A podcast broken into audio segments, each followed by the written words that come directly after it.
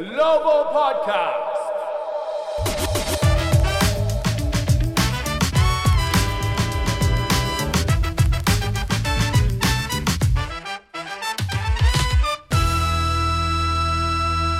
Hello and welcome to the Wizards Global Podcast. 皆さん、こんにちは。先週のポッドキャストでウィザーズのこの西海岸遠征のタフな4連戦について僕は1勝できたらラッキー2勝できたら満点と言いましたけどなんとなんとこの遠征ここまで2勝1敗もう満点ではないですか。残すは明日のデンバー戦。もし勝てばこの遠征を3勝1敗で終えることになります。ブルックスヘッドコーチも昨日の試合後あとデンバーで勝てれば最高の遠征になると言っていました。まあ、そもそも5連勝する前からチームは上向きで、まあ、実は安全衛生プロトコルに入っていた選手たちが全員戻ってきた時からはあれは1月31日ミラクルが最後起きた熱戦でしたけどあの試合以来チームは8勝6敗なんですよね。で、まあ、このチームの好調の理由としてウェストブルック選手の状態太ももが良くなったことあとロビン・ロペス選手の好調などありますけど八村選手のプレーも大きく関係しています。ブルックスヘッドコーチも先日ここ10試合から12試合くらいルイのディフェンスがものすごく良くなったと言っていましたけどそれについていつも八村選手とつきっきりのデビッド・アトキンスコーチに今日話を伺いますそれではインタビューです Take a listen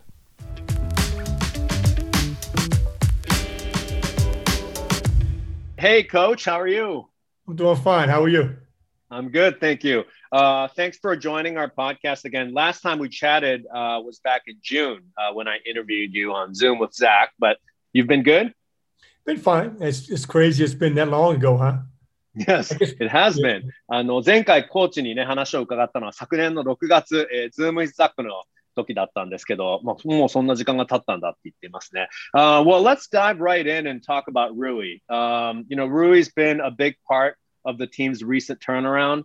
Um, you know, since Rui got back from the um, health and safety protocols, the team is eight and seven.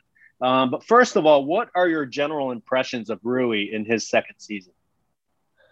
Um, I mean, overall, Zach. I mean, obviously, he's he's he's coming into his own. You know, he's had some terrible luck.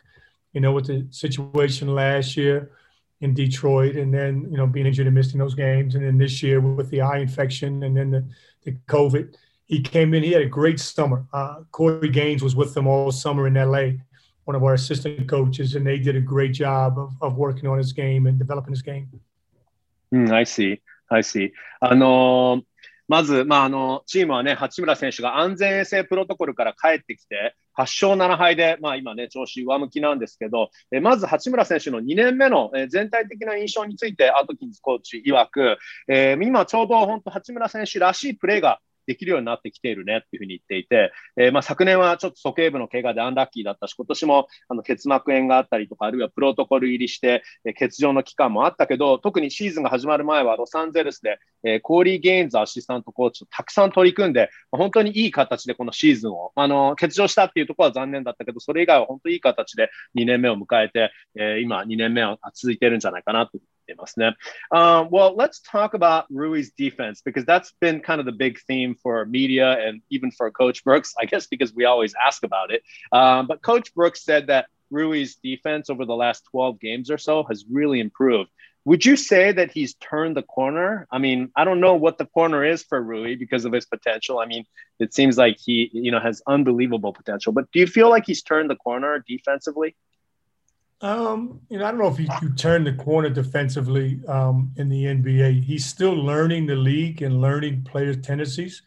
Um, we watch that almost every game of who he's going to guard, and, and, we're switching one through four. So he has to know not only the the four man, his position, like Kawhi Leonard. He's he's got to know everybody else that's playing. Reggie Jackson, um, you know, to to you know everybody were playing against the Clippers, and then before that the Lakers. Um, so he's got to got to be aware of that. But I think he's he's he's he's getting in very comfortable in, in his position playing defense. うん。I see. あのまあもうズバリ僕はその八村選手のディフェンスの向上についてなんですけど、特にブルックセッドコーチがここ12試合くらい、八村選手のディフェンスを絶賛しているんですけど、そのアトキンズコーチから見た八村選手のディフェンスが覚醒したと思いますかと、もうその覚醒というキーワードを僕、あの使ってみたんですけど、あのまあ、覚醒っていうのはちょっと難しいかもしれないっていうのも、その NBA のどの選手もみんなあの成長、どのレベルでも成長している選手ばっかりなので、今はまだ勉強中だと、発展途上だというふうに言っていますね。で、今はスイッチもしていて、1番から4番までもスイッチをしているので、例えばだから昨日のクリッパー戦にしても、カワイ・レナードだけではなく、他の選手、えー、を守らなきゃいけない、そういう準備もしなきゃいけない。例えばだから昨日はレジー・ジャクソンをカバーしなきゃいけなかったり、そういうこともあるので、いろいろそういう勉強の面でまだいろいろ、あの、課題というか大変な部分がいっぱいあるんだけど、ただ、去年に比べたら非常に楽にディフェンスはできるようになってきているねと言っていますね。Actually, I do want to ask about the that, switching. That, yeah. If I could say, if I could say one story, because because yeah. I know Definitely. is after the New, the New York game, after mm-hmm. we lost to New York, we had a yeah. film session. Yeah. And we took Rui, Corey and I took Rui into our film room at the practice facility. And we mm-hmm. probably watched all his, we watched his, you know, I pulled the defensive edit and it was probably over an hour and a half. And we've wow. never done that before. And it was just, we broke down and he was engaged. Uh, we, mm-hmm. we, we showed him his improvements. We showed him where we thought his lack of effort, his lack of being in a stance, his lack of awareness of what was going on. And Coach Brooks had called him out prior to this a few times, but we went and sat down, and it was over an hour, hour and a half film where we hmm. broke it down, and it was it was great because he was engaged, he watched, he understood, he asked great questions, um, and and it was also good clips. It wasn't just bad clips. It was basically it was the edit of his defense of the whole game. I see. Of the next game. After the Knicks game, yes. But it was filmed from the whole season or from the Knicks game? No, just the, Knicks game. Oh, from the next game. えー、実はあの2月の13日、これはニューヨークニックスと対戦した翌日ですよね。えー、その日その日日の練習で、えー、どうやらそのアシスタントコーチのコーリー・ゲインさんと、あとアトキンズさん2人で、えー、ルイ・八村選手と3人で、えー、一緒に会って、で、その前の日の試合の、えー、ディフェンスの映像全部、その八村選手の、えー、向上した部分とか良かった部分もそうだし、足りなかった部分、えー、しっかりとスタンスに入っていなかった部分、あるいはその八村選手が見えていなかった部分っていうのを、あの、すべてその前の試合からのフィルムを、えー、3人でおさらいをして、それが今までの中でも一番長いおさらい、1時間半もおさらいをして、で、まあ、八村選手も、あの、しっかりとその、そこのフィルムステーションに立ち会って、で、まあ、たくさんいい質問もしたというんですけど、そこがかなり大きかったんじゃないかなと言ってますね。What kind of when you say he asked a lot of good questions, like what's a good question for a young player to ask coaches when it comes to defense? His positioning, where he needs to be, we call it presentation. Mm-hmm. And so when you're on the strong side corner, so the ball is coming to you and he's playing in the corner, he would have a tendency to come in and, and take the ball. And, and so the presentation is you want to, we call it the three S's. You want to shrink the floor, stun at the ball, step up to your man. So shrink, stun, step up. And so mm. with him, he would go, he'd get, he'd go to the ball, the ball would go to the corner, he'd give up a corner three. The corner three is over 42% three in the NBA on the average. And that's something that we don't want to do. That was I one see. question. I see. So it's his defense on the corner was one of the issues. And is that about uh, like yeah. Yeah, I mean, there's a few things. I mean, I'll let you answer that one, and then sure, I'll sure. I'll あの、たくさん質問したということで、例えばどういう質問だったんですかって聞いたんですけど、その八村選手からこのコーチ2人にした質問ですごくいい質問だったっていうんですけど、特にポジショニングの質問ということですね。えー、で、特にその相手の、えー、選手、相手にちょっとコーナー3を簡単に許しすぎているっていう傾向があって、えーまあ、3S という言い方をするというらしいんですが、シュリンク、スタント、ステップアップ、えー、これはおそらくその、まあ、クローズアウトする部分、ポジショニングから、えー、クローズアウトしていくまでの過程の話だと思うんですけど、まあ、ちょっと今そのことについても今この後聞こうと思うんですけど、とにかくそのコーナー3を相手に許しすぎて、そのコーナーでのディフェンスがちょっと弱かったから、まあ、コーナー3っていうのはオープンだと相手は42%の確率で決めちゃうから、そこを引き締めなきゃいけなかったなっていう話で、えー、その 3S、シュリンク、縮める、スタント、えー、パッと止めに行くっていうことですかね。であと、ステップアップっていうのはクローズアウトっていうことだと思うんですけど。So yeah, if you can elaborate on sort of that part of um, him defending uh, the opponent's corner threes. And then another one was is in his pick and roll defense. Oh, you know, when yeah. we're when when we're switching, Mm-hmm. Um, is that what you want, or you want me to go back to? No, no, no. Go ahead. Actually, let's move along and um, because if we delved into everything, it would be hours and hours. So uh, this is good just to scratch the surface for now. But if you can talk about the pick and roll defense, please. Yeah, the pick the pick and roll with him, he's he's in a tough position because he's one through four, he's switching. Mm-hmm. And then at there's times that his man is in the pick and roll, so his man is handling the pick and roll. And when that happens, now he has to be in coverage with the five, meaning he's either going to be in an ice or a weak, meaning ice we, we're in a drop or a weak we're forcing into we can when it's a, a mid pick and roll. And so on the switching, we, we say switch up, switch under. And so he's got to be hmm. touching up and he's got to switch up and he's got to take the ball. A lot of times when he's switching with his man, he's switching on to a quicker ball handler. And that's always a tough thing. So then he's got to go from guarding somebody like a Kawhi Leonard to guarding Reggie Jackson. Right, you know, right. So that's that's a tough, tough, tough switch. And then you know, you know how good Kawhi is, and then Reggie Jackson wants to try to get downhill and attack in the paint. I see. I see. Yeah, there were many instances yesterday. Actually, he defended Leonard well, but not the others so well. If you look at individual tracking stats, but I'm going to interpret that real quick. あの、あと、例えばその質問に関しては、えー、ピックアンドロールディフェンスについての、えー、質問をたくさん八村選手したらしく、で、今年は1番から4番までスイッチしているので、その、やはりその、ピックアンドロールが来た時に、えー、その、かなりそのタイプが変わ、ピックアンドロールが来たときに、そしてさらにそこでスイッチしたときに、カバーする、守る相手が急激に変わるわけですよね。カワイ・レナードから突然レイジー・ジャクソンに変わったりとかして、まあ、その時に、えー、いかにその相手選手を止めるかっていうところ、えー、躊躇せずに止めるかっていうところの、うん、を探るための質問などをしてたっていうんですよね。Um, by the way, that February 13th practice, the one where you did the film study, is it isn't that the same practice where uh, Russ asked the role players, uh, you know, to state what they believe their roles were on the team. And then Rui said that, hey, I can cover, I can guard one through five. Was that that practice? Do you remember that? Or yes, yes. Yeah. あの、やはりその2月の13日のこの1時間半のフィルムスタディをしたっていう、えー、練習っていうのは、実はあの、最近もメディアで話題になっていますけど、ラッセル・ウェストブルック選手が、えー、チームのまあ脇役の選手、八村選手含む、えー、選手たちに、君の役割は何なのかっていうふうに一人一人言わせて、八村選手は僕は、僕の持ち味は1番から相手の1番から5番までを守れるよっていうことを、えー、彼が、まあ、言ったからにはね、やらなきゃいけないですっていうコメントも先日ありましたけど、まあ、その練習だったんですね。本当その練習からいろいろ、まあ、この今、向上につながっているということなんでしょうね。Um, let me ask you about the switching though, because Uh, last year, I mean, he switched like any other player would switch in any game, but he wasn't switching one through four. Was he more limited in his switching? What, what's the difference yeah. this year? Yeah, you, last year we were in the covers with four and five mostly. Okay. And what that means was he was in a drop, he was in the ice or a week. So okay. he was traditional four man, five man. And we okay. and then this year we went to switching because we felt like he was getting better um, mm-hmm. He's able to move better, and, and like I said, the biggest, you know, one of the most important things of the NBA is is we call it KYP, know your personnel. Right. Yeah. so knowing what guys do, what they want to do, whether we shade them right or left, whether we close out, run them off the three point line, depending mm-hmm. on the mm-hmm. tendencies of what we do.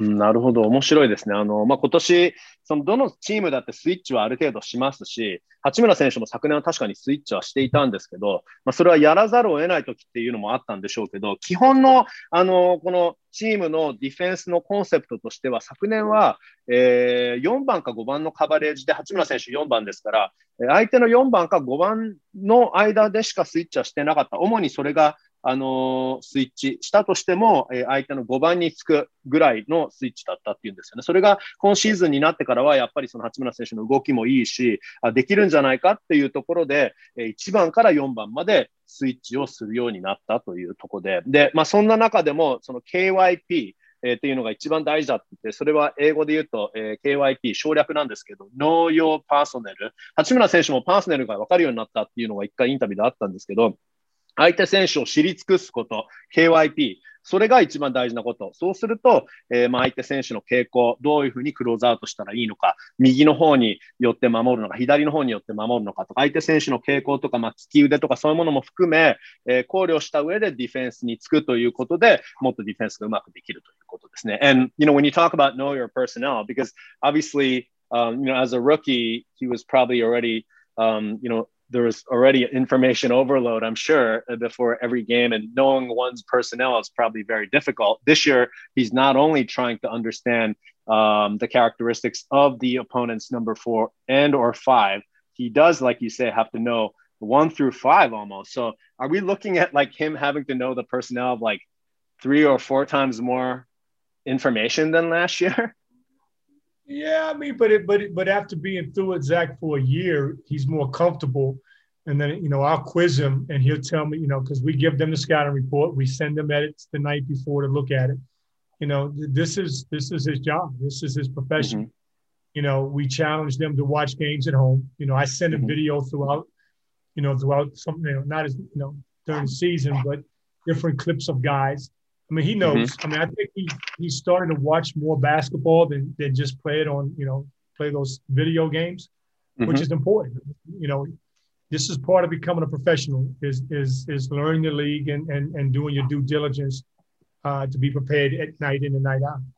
うん、I see. あの、確かに今年はね、その相手の1番から5番までを守るとなると、フィルムスタディも多くなるわけですよね。その農業パーソネル、相手のパーソネルの、まあ、今までだったら相手の4番か5番だけだったのが、それが1番から5番だから、もう本当にまた 3倍ぐらいのフィルムスタディを、情報量が必要になるんですかって聞くと、まあ、確かにそれはそうなんだけど、1年もやればあの楽になってくるし、まあ、前からね、あの、情報が、あのそ、れまで入ってきてるものや、その引き出しはもっと増えるわけだから、だから、あの、それは問題ないんじゃないかということで、で、まあ、あの、前の、試合の前の日には必ず映像、えー、コーチたちが送って、そのチェックさせて、で、まあ、その、まあ、映像に対する、その勉強の意識っていうのも高まって、で、まあ、それはプロなんだから当然のことだと。ただ、もちろん、その1年目の時とか、まあ、八村選手ね、ビデオゲームとかも大好きですから、まあ、たまには息抜きでゲームをやって、ただ、コーチ曰く、そのゲームをやりすぎるんじゃなくて、ちゃんとフィルムスタディをしなさい。でも、それがしっかりできているよね、というふうにね、えー、言ってますね。Do you feel like, um, you know, he's a very steady figure on offense, and you know there are other areas of still improvement needed, I suppose. There, and you know, I want to talk to you about that as well. But do you feel like um, you know, the team when the Wizards drafted Rui, they had expectations of having him become a um, premier two-way player if possible. But do you see him like have the potential to become a defensive specialist, perhaps, or or is that too early to say that? Yeah, yeah, I think it's still too early. I mean, you know, I think as most young players, Zach, they everybody thinks about offense, mm-hmm, mm-hmm. and mm-hmm. and you know, he never played with John Wall, so you know, when you have two All Stars, you have two, you know, Hall of Famer and a perennial All Star, and, and who knows, Brad hopefully can make it to the Hall of Fame as well. You know, mm-hmm. your role changes. You know, those two guys are going to be the majority of the shots. Those two guys are going to be the majority of the offense. But what Rui has done a great job of is, you know, I've said this to you numerous times when we is that he, you know, it's so important for young players to play the other end first, the mm-hmm. defensive end. And mm-hmm. with Rui, you know, his lateral quickness, his his size, his ability to move. You know, in this summer he got stronger. I mean, he's if he you know he takes his shirt off, he he looks good. He's he's maturing into a young man. Mm-hmm. Um, you know, um, and a funny story. I, you can translate that, and I'll tell you a funny story.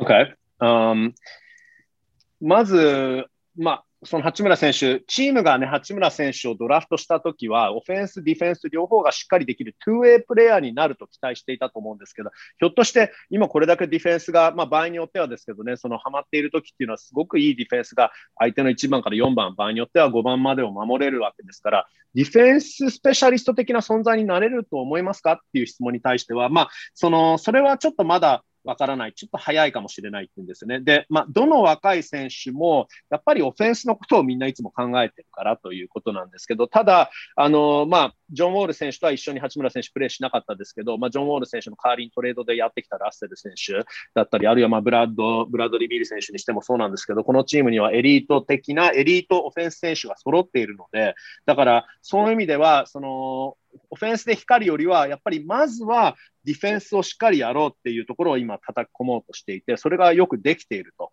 で、八村選手はそもそもその逸材として、えー、そのディフェンスがやっぱりすごくできる体というものなので、そのサイズもあるし、で、横のクイックネスもすごくいいし、それで、このね、このオフ、今シーズンまでのオフの間にも体を鍛えて、もうあのー、これまでだったら青年のような体だって、それでもまあがっちりしてたと思うんですけど、ものすごくがっちりして、で、本当にその激しい戦いにも耐えられるような体になったから、あのー、本当にディフェンスが、そのまずディフェンスを徹底的にうまくしようっていう、今プロセスをやっているところなんだけど、すごく、あのー、それに合った体なんだなって、サイズなんだなって、ボディなんだなって言っていますね。And then, okay, yeah, you mentioned an anecdote、uh, about his training or about, um, about his defense? Just about strength. His, you know, okay. him getting stronger this summer was great. Okay. The other night, we're getting we're warming up for the Clippers last night, and he says, "Da, you won't believe this." And I said, "Believe what?" And he said he kept when he kept touching LeBron James the night before, he yeah. kept jamming his fingers uh-huh. because LeBron James is so strong and, and, his body's like a brick house.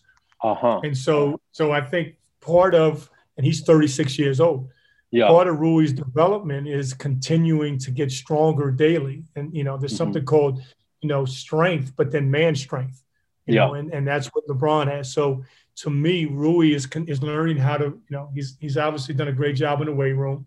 He's getting physically stronger. But yeah. that's the growth that he continues needs to do because the, the guys, he's, you know, he went against LeBron James on the other night. Then last night he goes against Kawhi Leonard. And th- those right. two guys are the best of their positions – as 2 of the mm-hmm. strongest guys in our league. I see.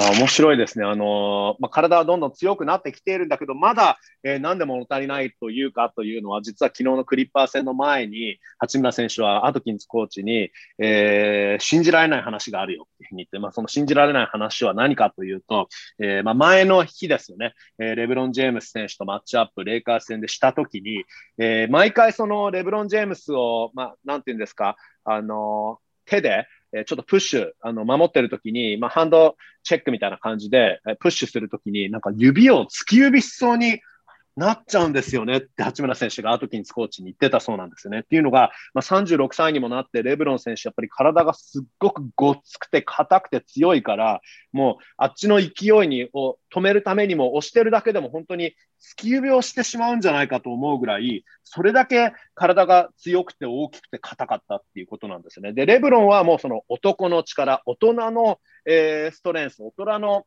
強さを持っていると、八村選手はまだもうちょっと、まだそこには到達していないと、アトキンスコーチ言っているので、もちろん今もうすごい大きいんだけど、だけどレブロンぐらい、あるいは、えー、昨日対戦したカワイ・レナードぐらい、えー、2人ともやっぱりその各ポジションでベストの選手だから、それぐらい、えー、パワーがやはりね、レブロン選手とカワイ選手はあるので、そういうパワーを蓄えてほしいねと、八村選手にもというふうに、えー、言っていますね。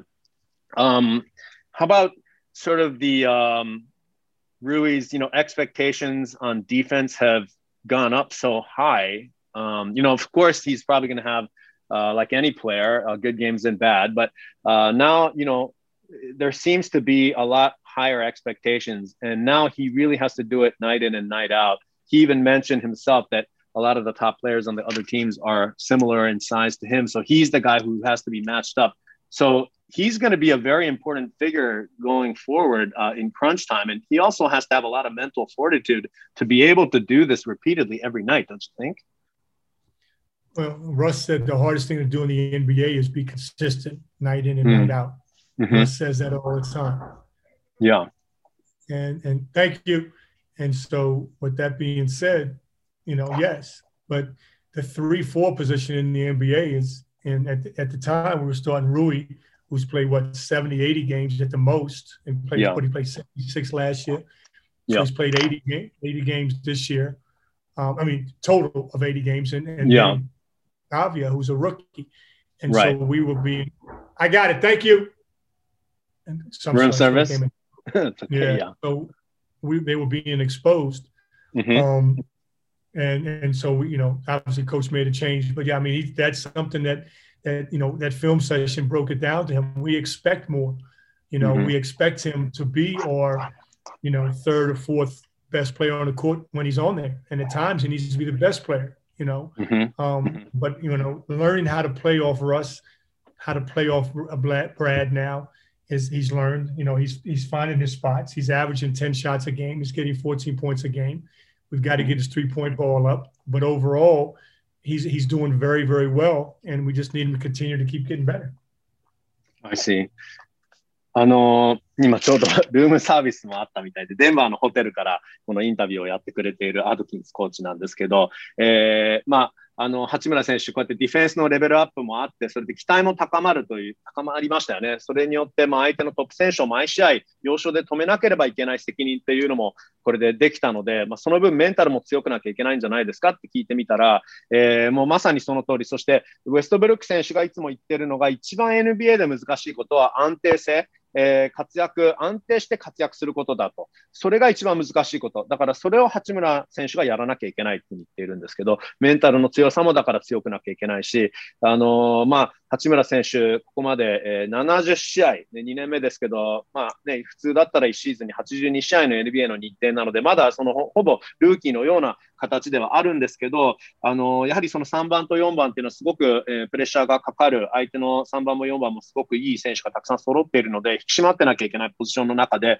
今年やっぱり出だし、デニー選手3番、ルイ選手4番で、ちょっと経験が足りなかったりした、その2つのポジションを合わせて、経験が足りなかった分、チームが苦しんだ時期もあったので、まあ、そこでデニー選手を控え選手にして、えー、まあベンチスタートにさせたり、チームは工夫をしているけど、確かに八村選手は今の、え、立場からすると、えー、まあ、どの試合でも必ず、まあ、ブラッドリー・ビール選手、ラッセル・ウェストブルック選手というスターがいて、その2人ともうまく噛み合うようにもなってきたと、ーまあ、それでもとにかくその必ず試合の中では3番目か4番目に一番チームでうまい選手、えー、活躍する選手でなければいけないし、特にその要所のディフェンスに関しては、えー、一番そのコートに立っているその時間帯では一番うまい選手でなきゃいけないというふうに言っているので、まあ、オフェンスも、えー、このラスト、ブラッドが、えー、2人いても、えー、まあ、大体1試合平均、そのフィールドゴールのアテンプ数も10本ぐらい保っているし、あとスリーポイントを少し上げなきゃいけないけど、すごく順調にこの2年目を、えー、が進んでいるんじゃないかなというふうに言っていますね。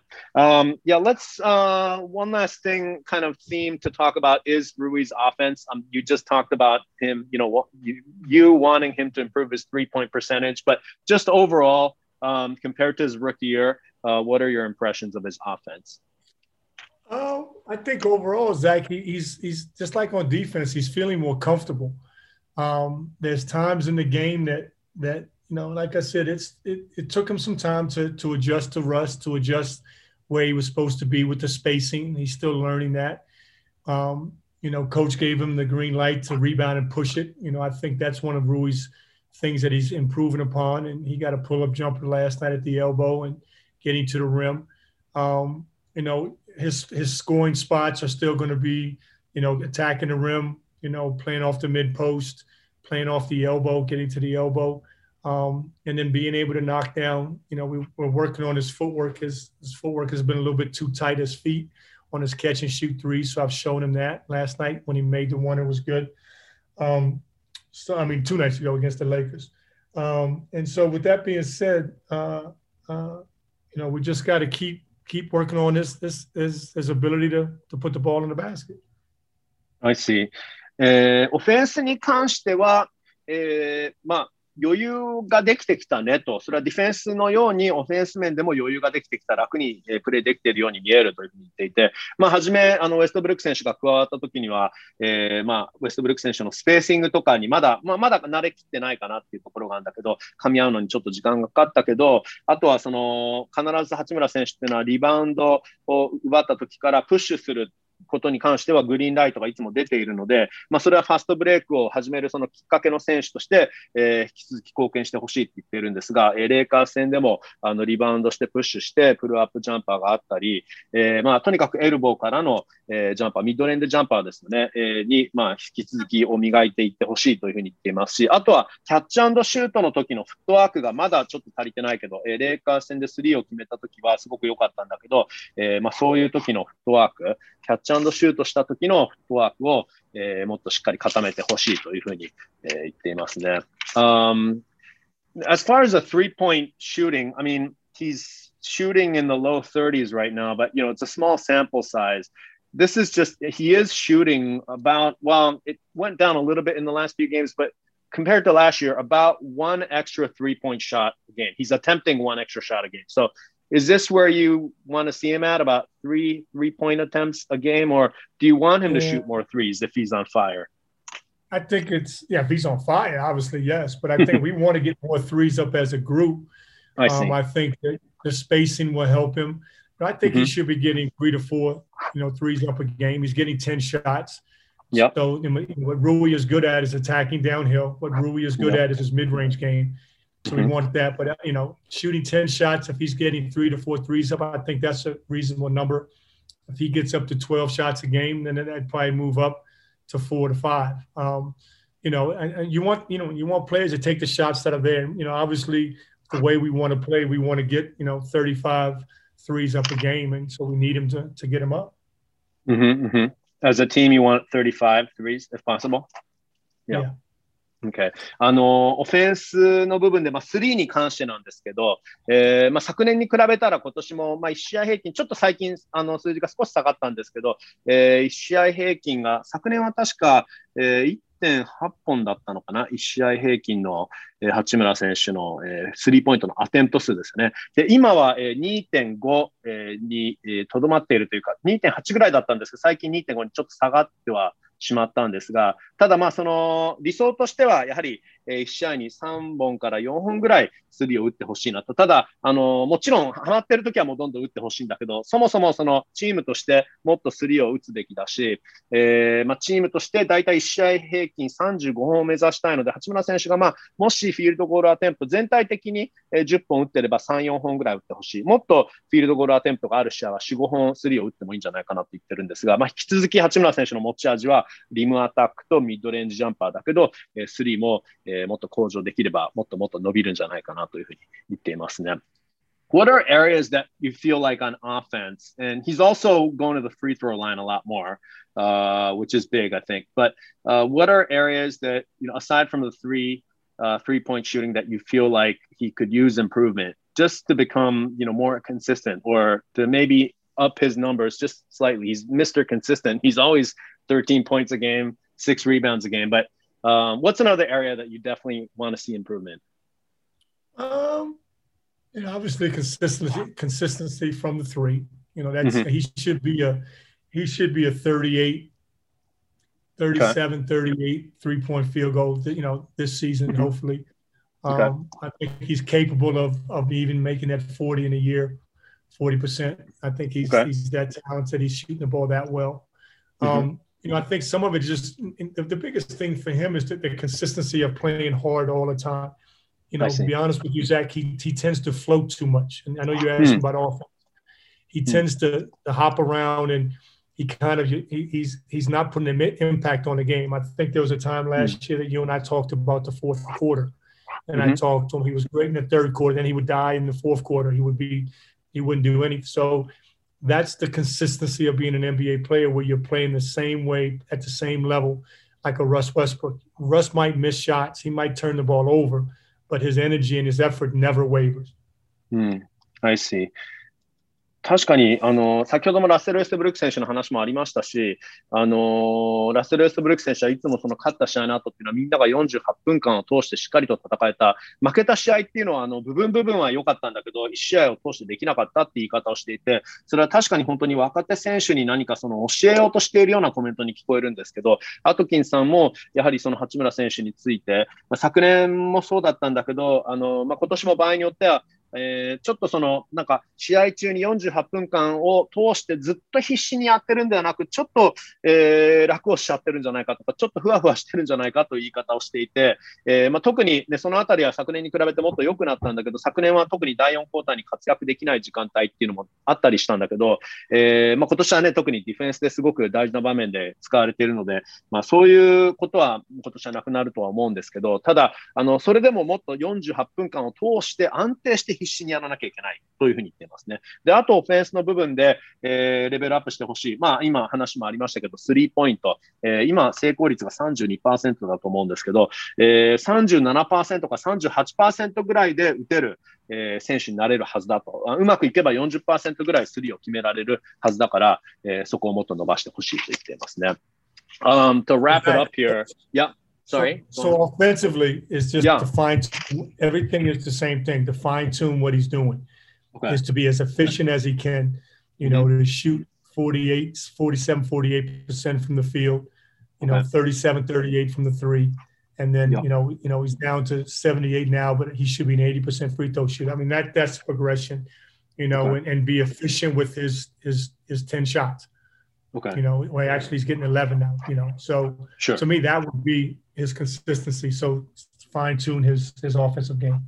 I see. あの、オフェンス全体の向上をやっぱり求めたいけど、えー数字でそれをもし言うとしたら、えフィールドゴールの成功率が、えー47から48%、ちなみに今は46%台ですからね。えで、そして3の成功率も今言ったみたいに、えー37%か38%。で、フリースローの成功率も今年は70%台の上の方、えだと思うんですけど、えー80%ぐらい、を決めてほしいねと言っていますね。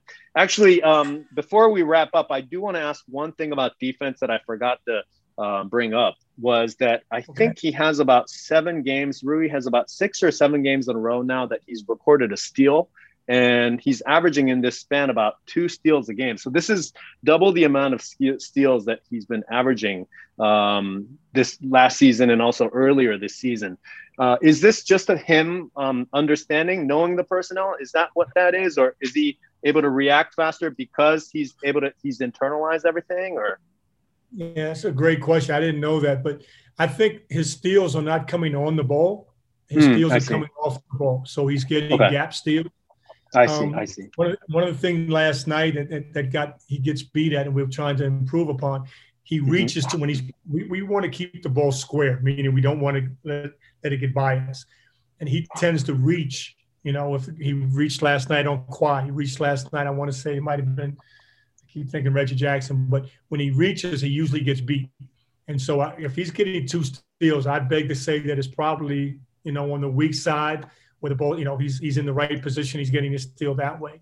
So I that's see. that's understanding the game, understanding where to be and, and understanding the angles of the game. うんうん、I see. あのーちょっと、 オフェンスの話から、またちょっとディフェンスの話に、えー戻したっていうのも、ちょっと、えー僕が一つ聞き忘れていたことがありまして、で、あのーここ6試合ですね、えー八村選手はスティールを、えー記録していて、6試合連続。で、まあ、昨年の平均が確か0.8だったと思うんですけど、1試合平均が、えー0.8スティールだったと思うのが、まあ、この今、えー今シーズンもね、そうですね、平均が0.8スティールなんですけど、ちょうどこの6試合の間っていうのは3スティールの試合も2試合あって、えーまあ、スティールの1試合平均が2ぐらいまで上がってるんですよ。だから2.5倍ぐらいのスティールの、えー平均を今、維持しているんですけど、それは、えー直接その自分のカバーしてる、守ってる選手からスティールをしてるんじゃなくて、オフボール、えーの状況からのスティールが多いんじゃないかということで、えーギャップからのスティール。だから、ウィークサイドにいるときに、えーたまたまポジショニングが良くて、えまあ、ちょっと、えー弾かれたボールみたいなのをスティールできてるんじゃないかなって言っていて、それはやはり、あの、スペーシングが上手くなったから、えーだから、あの、その、どの場所に、ちょうど、ちょうどいい場所にいるからスティールができていて、まあ、そこもやっぱり理解力が上がったからできてることなんじゃないかなと言っていますね。ただ一つ、ディフェンスのことでまだ悪い癖が、あの、守ってる時に、えーマンツーマンで守ってる時にあるのが、えーちょっと手を伸ばしてボールを取りに行こうとしちゃうことがあって、そこのちょっとリーチインしようとしているところが、えーあると。えーそれはいいテクニックではなくて、本当はもっとスクエアにどっしりと構えて止めなければいけないというふうに言っていますね。Alright, um, okay, to wrap it up, uh, I want to ask just finally about the team. This has been, you know, I would say, um, you know, facing four really tough Western Conference teams, and you know, you still have Denver, uh, the Nuggets tomorrow, but you guys are two and one uh, against powerhouse teams. And you know, right now, I believe you guys are only two games out of the plan spot. So hopefully, this trending in the right direction continues. And you know, now that the second half schedule is out, um, you know, you guys are in the running not just for the ninth or tenth seed, but uh, firmly in the top six. That's what your hopes are, are I'm sure. Mhm. Oh, no question. I mean, I think you know, our owner said it. Uh, Mr. Leonsa said it. Playoffs, and and that's mm-hmm. that's what we expect. And and obviously we had a tough start, and then got hit by Corona. You know, not many people, are, you know, saying this either. Zach, we lost our starting center. And Yeah. So Yeah. no one cares about that. No one cares about excuses. But you know, I like where we are. I like how we are playing. I like how the, the team chemistry is, has always been good guys. You know, we had eight guys out of 14 guys go get work tonight on after a back to back, which is unheard of. Um, you know, so we've got good chemistry. We've got good players. and we've got some great players that are, uh, you know, with Russ and, and Brad, and obviously, and then obviously Rui and Denny and and Rolo. We've got some really good things going. So now we just got to be consistent and, and continue to play well. You guys are um, ever since all the guys returned from the health and safety protocols, the team is eight and six. So do you feel like you know two games under over 500 or maybe around 500 is this kind of the real is this what the team is supposed to be? I mean certainly not like the 0 and 5 to start the season but do you feel like this is the real the real team here the the um, the abilities of the team? I think so zach yes. I i think that um obviously you know you want to win every game but winning one game in the nba is extremely difficult and hard. Mm-hmm. But I think guys, like I said, it, it, it was an adjustment period when Russ came in. You know, it was an adjustment period with, with Denny starting as a rookie. It was an adjustment period losing Thomas Bryant. Um, and then it was adjustment because Russ didn't play back to back. So I, I think right now where we are is the one steady, consistent has been Brad Beal. Obviously, mm-hmm. leading the league in score. He's been tremendous. And I, I yelled at him every game. You know, he keeps making the right play. He mm-hmm. makes the right pass. He makes the right read. He's very unselfish He could be averaging 40 if he wanted to be that type of player. His commitment to the team, his commitment to, to what we're doing has been tremendous, been stellar. Um, but I think overall, yes, I think we're trending in the right direction. I think guys are getting familiar with each other, and and let's hope that we can continue to, and to play this way. Okay.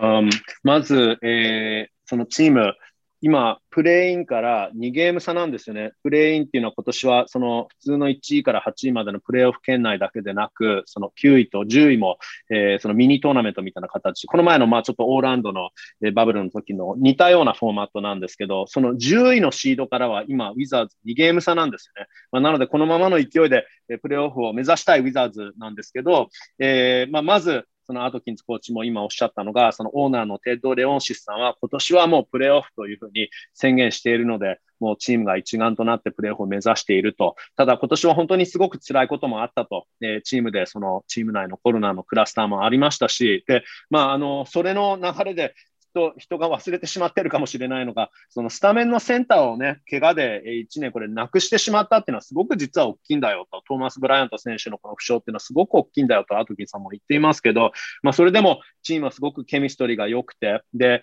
今日もあのまあね、昨日と一昨日連日連戦があって、そして今日移動日でロサンゼルスからデンバーに移動して、夕方にデンバーに入って、まあ、今、あのアトキンさんがこのインタビューに応じてくれてるんですけど、実はこのすぐ前というのは自主練習があって、えー、みんな今日はお休みだったはずなんですけど、まあ、休日返上の自主練習を、えー、して、で、まあ、14人のうち8人がその練習に参加したと、すごくその参加率が高くて、本当にこのチームは一生懸命だから、本当にあの今後もっともっと伸びていくんじゃないかなというふうに言っているんですけど、えーまあ、さらにロビン・ロペス選手も最近は大活躍しているし、で、まあ、あの安全性プロトコルからあのチーム、選手たちが全員戻ってきてからは8勝6敗なので、まあ、これがチームの本来の姿ではないのかなっていうことで、えー、まあ、初め、シーズンが始まった時というのは、あの、ラッセル・ウェストブルック選手が来たばかりで、みんなまだそのアジャストができてなかった。えー、アブディア選手がルーキーで、まだその導入にもそこはちょっとバタバタしてしまった。そして突然、まあ、ブライアント選手が怪我をしてしまった。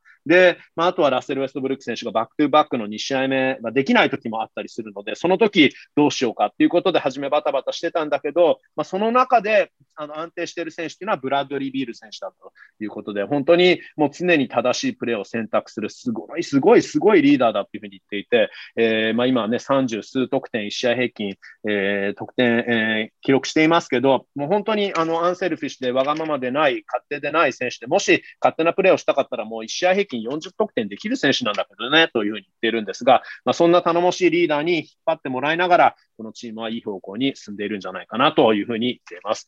Alright,、uh, Coach Atkins, thank you so much for uh, spending time with me. I know that this is like such a tough trip for uh, everyone, but like for you guys, just you know, this is unprecedented to have all these back to backs, and you know, this was really kind of a travel slash off day, but you know, still optional workout, and obviously you're there.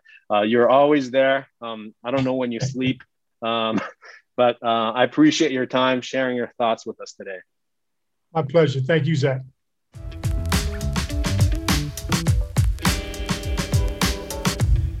はい、えー、というデビッド・アドキンスコーチでしたが、えー、今、デンバーのホテル部屋から話してくれたんですけど、えー、八村選手から要求していることを簡単におさらいすると、えー、オフェンス面では数字の話が出てきましたけど1試合平均何得点とかではなくシュートの成功率の話でしたよね、まあ、なので明らかにチームが要求しているのは効率ですよね。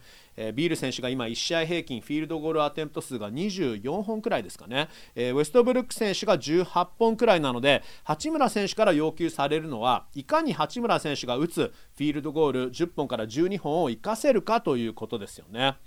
えー、そしてディフェンスに関して、えー、2月13日の練習で1時間半のフィルムスタディを行ったということでしたけど、まあ、その時に八村選手がたくさん質問をしたということでした。で、えー、僕も先ほど ちょっとうまく訳せていなかったんですけど申し訳ありませんでした、まあ、特に戦略的なことで 3S の話とか ちょっと苦戦してしまったんですけど、まあ、基本はポジショニングの話。ポジショニングをしっかりとって相手のコーナー3をいかに止めるか。それとピックアンドロールディフェンスでスイッチした時にどう違うタイプの選手に対応するかという内容だったみたいです。やはりあの2月13日の練習あの練習はラス選手が若手選手に自分の持ち味は何かと一人一人にチームの前で言わせた時に八村選手は僕は1番から5番までを守れるというふうに言ったらしいんですがそれが今ね最近メディアでも話題になっていますけど裏ではこんな1時間半のフィルムスタディも実はあったんですね。まあ、とにかくあの練習は八村選手だけでなくチームにとってかなりのターニングポイントになっているみたいです。あれ以来チームは5勝1敗ですからね。さて、えー、アトキンスコーチは今お部屋でルームサービスの、えー、夜食だと思いますけど今日は本当にお忙しい中ありがとうございました。皆さんも最後までお聴きいただきありがとうございました。それでは今日はこの辺でお別れです。Thanks for listening and take care everyone.